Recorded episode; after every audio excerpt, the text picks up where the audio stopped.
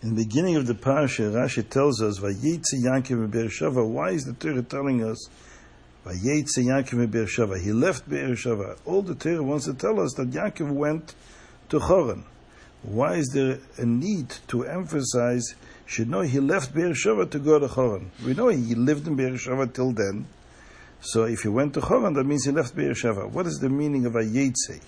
So Rashi says the Torah wants to teach us something the Yitziyose, Magish Yitzias Tzadik Min HaMokem Oisaroshim. When a tzaddik leaves a place, it leaves an impression. And Rashi continues to explain that when the tzaddik is in the city, he becomes the whole glory and the whole light and beauty of the city. Once he leaves, the beauty and that radiance that he has, uh, that the tzaddik uh, emanates into the city, goes away. It leaves with the tzaddik. So the Sfas Emes asked a simple question. The kasha was, why does the Torah have to tell us he left Be'er Shava? What value, what significance does this piece of information have? What does Rashi say? That when you leave and the tzaddik leaves the city, it's an unfortunate event for the city that he is leaving. It's an unfortunate event. So why tell us that? What is the Torah trying to give us information about the tzaddik leaves? It's, it's, it's, it's a it's unfortunate for the city. So it's not, Pshat in Rashi. Rashi, Rashi is telling us, Tzadik sheyitzis Tzadik menamokem oisaroshim.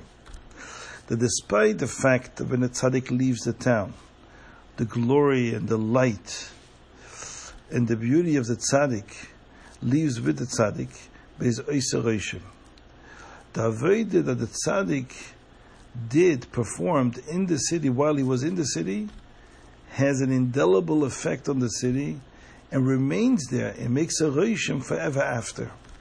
The Torah is telling us with that that a Jew should know that whenever you do a mitzvah in a certain place, you engage in a an, an action, an activity of kedusha. That activity has an indelible impression on the place and the physical surroundings where you perform that mitzvah.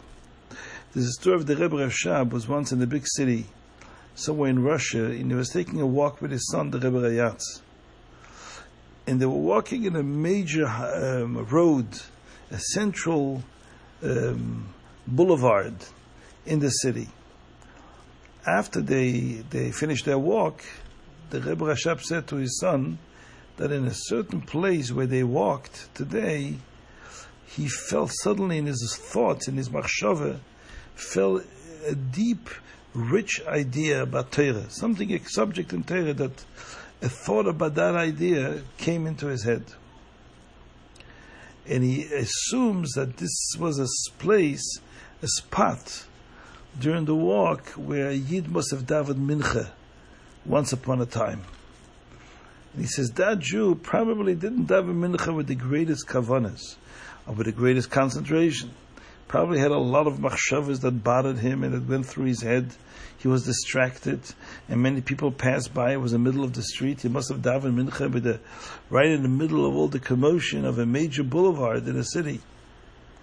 And nevertheless, even in spite of the level of prayer, of tefillah that that Jew engaged in, the oasis at tefillah, the sacred oasis at tefillah, had a deep impact on the environment in which he found himself when he was davening.